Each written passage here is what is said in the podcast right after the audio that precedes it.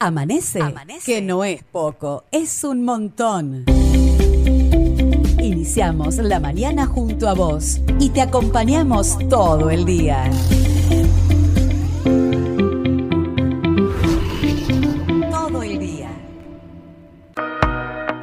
Continuamos en este amanece que no es poco aquí en la 107.3 Radio del Sur desde Casilda Santa Fe para toda la región y para todo el mundo. Y mm, les decía más temprano que em, hablaríamos acerca de residuos industriales, que son residuos peligrosos. Y hace un tiempo la Universidad Nacional de Rosario, a través de su Observatorio Ambiental, junto a la Universidad de Buenos Aires, realizaron un estudio con el con correspondiente informe ¿no? respecto de eh, el tratamiento que se hace de estos residuos, el tratamiento correcto, y tan solo hay un 10% de las empresas que lo hacen. Es por eso que retomamos el tema, porque es preocupante, por supuesto, para dialogar con el director del Observatorio Ambiental de la Universidad Nacional de Rosario, Matías de Bueno. Muy buenos días, Matías. ¿Cómo le va? Belén López lo saluda. Hola, Belén, un placer. Muy buenos días. Muy bien por acá.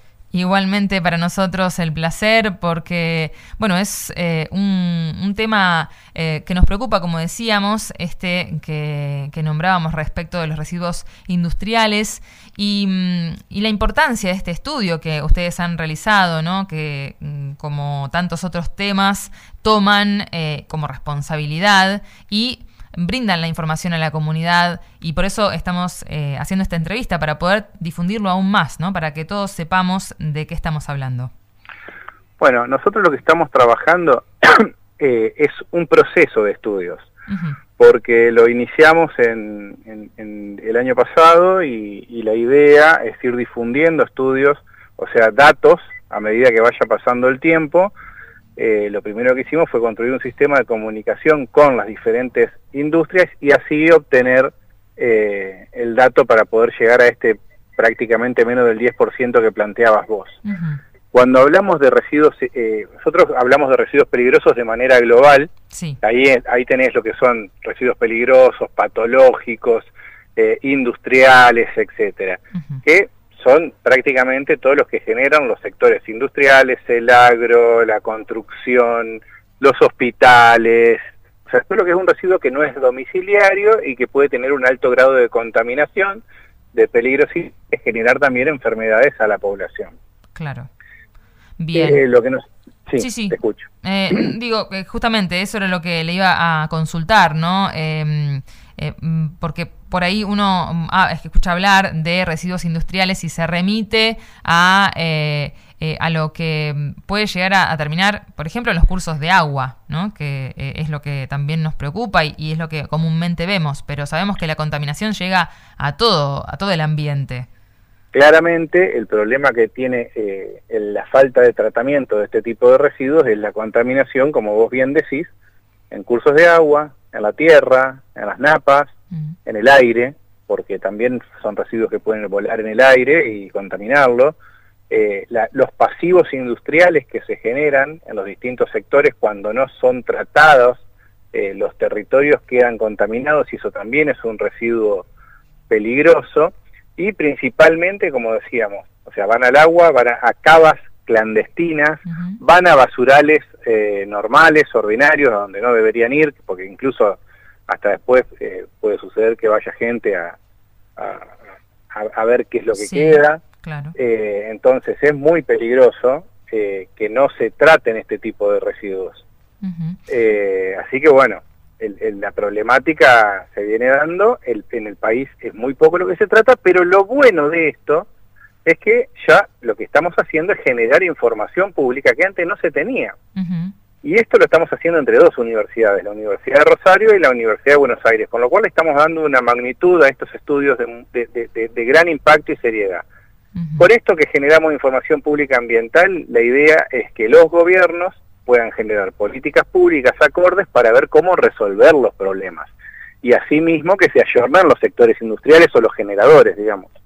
Por supuesto, claro, porque eh, ¿cuál es la, responsabilidad que le cabe a eh, cada eh, industria, cada empresa eh, bueno, mm, grande, ¿no? De grandes dimensiones respecto de, esos residuos que, genera. ¿Es un 100% responsabilidad suya el tratamiento? Mirá, hay un principio que se habla de contaminador-pagador, con lo cual la responsabilidad sí la tienen por un lado, porque estos residuos, tratarlos debería formar parte del costo de producción directamente y ahí eh, cuando no se trata el residuo hay una parte de ese costo que alguien se lo está llevando, digamos. Eh, con lo cual deberían generar esa inversión. Por otro lado, sabemos la precariedad que tiene la economía y la industria en nuestro país, con lo cual hay dos temas muy, muy importantes que tiene que eh, hacerse cargo la autoridad de aplicación y el Estado, que tienen que ver con el control, porque los controles principalmente en la provincia de Santa Fe son prácticamente nulos, porque el Ministerio no tiene infraestructura para controlar, de hecho, la propia ministra de Ambiente eh, ha, firmado eh, resoluciones donde plantea de que menos del 1% de las industrias tienen su certificado de aptitud ambiental en regla porque no pueden controlarlo. Y por otro lado, hay que generar una apoyatura muy fuerte hacia los sectores industriales, hacia la economía, que tiene que ver con la reconversión de los procesos y el tratamiento de, estos residuos a través de políticas de incentivos, de políticas fiscales, etcétera. Con lo cual, lo que nosotros planteamos es una doble base. Por un lado, mayor control para quienes no cumplen y por otro lado, una política de incentivos para que se pueda ir mejorando, porque en definitiva, quien paga los platos rotos termina siendo la sociedad cuando no se tratan los residuos. Y puede, esto puede provocar hasta la muerte, digamos, en, casos extremos, como sucedió con, con la nenita que se murió en Ceres por beber agua contaminada eh, con residuos peligrosos derivados de fábricas de baterías. Eh, bueno, ahí, ahí nombra un, un elemento ¿no? que, que, muchas veces no somos conscientes de, de, la cantidad de contaminación que originan las baterías. Eh, estamos hablando de, mm, de, residuos, por ejemplo, electrónicos también, que entrarían dentro de esta, de esta calificación. En el global se pueden, eh, se pueden contabilizar también. nosotros cuando hablamos de estos residuos hablamos de los que genera la producción principalmente. Eh, los residuos electrónicos son más, tienen más que ver con los con, los de uso eh, a nivel administrativo, a nivel de sociedad, que son los RAE, son residuos eléctricos y electrónicos. Entrarían en una clasificación un poco más específica, pero podríamos contar también eh, algo de residuo electrónico. y, esto de, las baterías que, nombraba ah, recientemente, bueno, tienen un nivel de contaminación eh, altísimo, ¿no? Imagino, porque además eh, en muchas ocasiones, desde lo más chiquito, una pila eh, que, tenemos en casa, que utilizamos en los artefactos comunes, ¿no? De, uso diario, que no sabemos dónde ni cómo disponerla o tirarla, vamos a decir. Imagino una batería de grandes dimensiones, las que se usan justamente en la industria, cuando ya no, no funcionan, cuando ya no sirven, ¿cómo se las debe disponer? Sí, te pongo un ejemplo mucho más eh, bien, concreto para que la gente lo vea. Hidrocarburos. El residuo del hidrocarburo, ¿a dónde va a parar? ¿Va al río o tiene un tratamiento, hay una recuperación? ¿A dónde termina? Agroquímicos. ¿Qué pasa con los bidones de agroquímicos? Cuando ya se, son, eh, eh, son puestos en desuso. Claro. ¿Se reciclan, se, se, utilizan, no? ¿Qué, ¿Qué sucede con eso? Residuos cloacales, por ejemplo.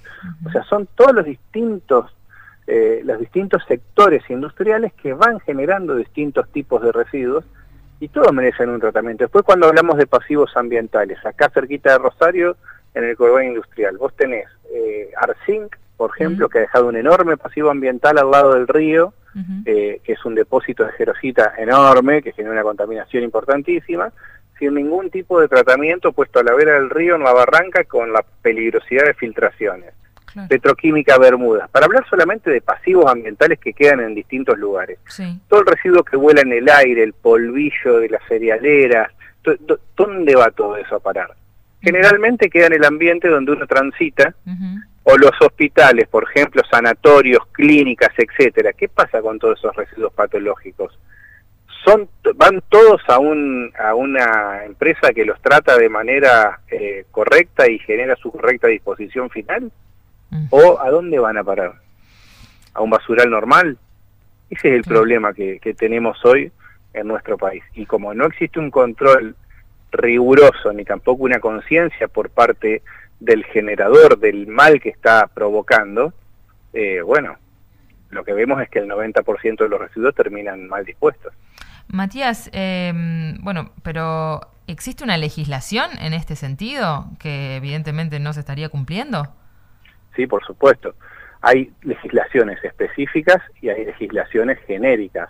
Mm. Nosotros, por un lado, tenemos las leyes generales del ambiente, la Constitución Nacional, tratados internacionales, etcétera, que plantean la protección del ambiente a nivel, general, por lo cual no habría por qué dañarlo de ningún punto de vista. Pero también en materia de residuos específicamente, tenemos la ley 24051, la 250 eh, eh, eh, 612 eh, a nivel nacional, tenemos la 11717 en la provincia de Santa Fe, con sus decretos reglamentarios, o sea, existe todo una, un, procedimiento, protocolo, marco legal, pero bueno, se incumple total y absolutamente, como te decía, ni mm. siquiera tenemos las empresas con los eh, certificados de aptitud ambiental que eh, son eh, permisos que se otorgan cada un periodo específico de tiempo donde las empresas tienen que explicar qué hacen, cómo gestionan y cómo llevan adelante su actividad en cuanto a las normativas de cumplimiento ambiental. Claro, pero al no haber control no existen sanciones tampoco, en este sentido. Sí, es muy, muy poco. Eh, bueno, al principio decía, eh, es una serie de estudios los que mm, tenemos por delante, ¿no? Tienen por delante ustedes desde la UNR, desde el Observatorio Ambiental junto a la UBA y mm, sabemos que continúan trabajando, ¿no? ¿En qué eh, etapa están ahora? Bueno, se hizo un, un, informe a fin de año, como decíamos, uno previamente, donde se fueron sumando meses y ahora seguimos en el relevamiento de información. Nosotros lo que hacemos es ver cuáles son los índices de generación que, que, existen a nivel de organismos estatales, ministerios de trabajo, ministerio de producción, etcétera, todo lo que está registrado como industrias y lo que van generando, y luego le hacemos la contratación con cuáles son las empresas que los tratan y qué volúmenes son los que son tratados. Y ahí es donde generamos la, la, información. Esto se va a seguir haciendo durante todo el año porque la idea es, en este relevamiento de información ir viendo cuál es la evolución que tienen y cómo impactan estas políticas, estas políticas con información quiero decir, eh, como para seguirlo, porque si no eh, es como que tiramos una información y luego se pierde cuando pierde volumen en, en cuanto a la a la instalación en, en, la conciencia pública, ¿no? Bueno, es parte de nuestra responsabilidad como comunicadores también mantenerlo, ¿no? Vigente al tema y, hacer las consultas pertinentes en forma periódica.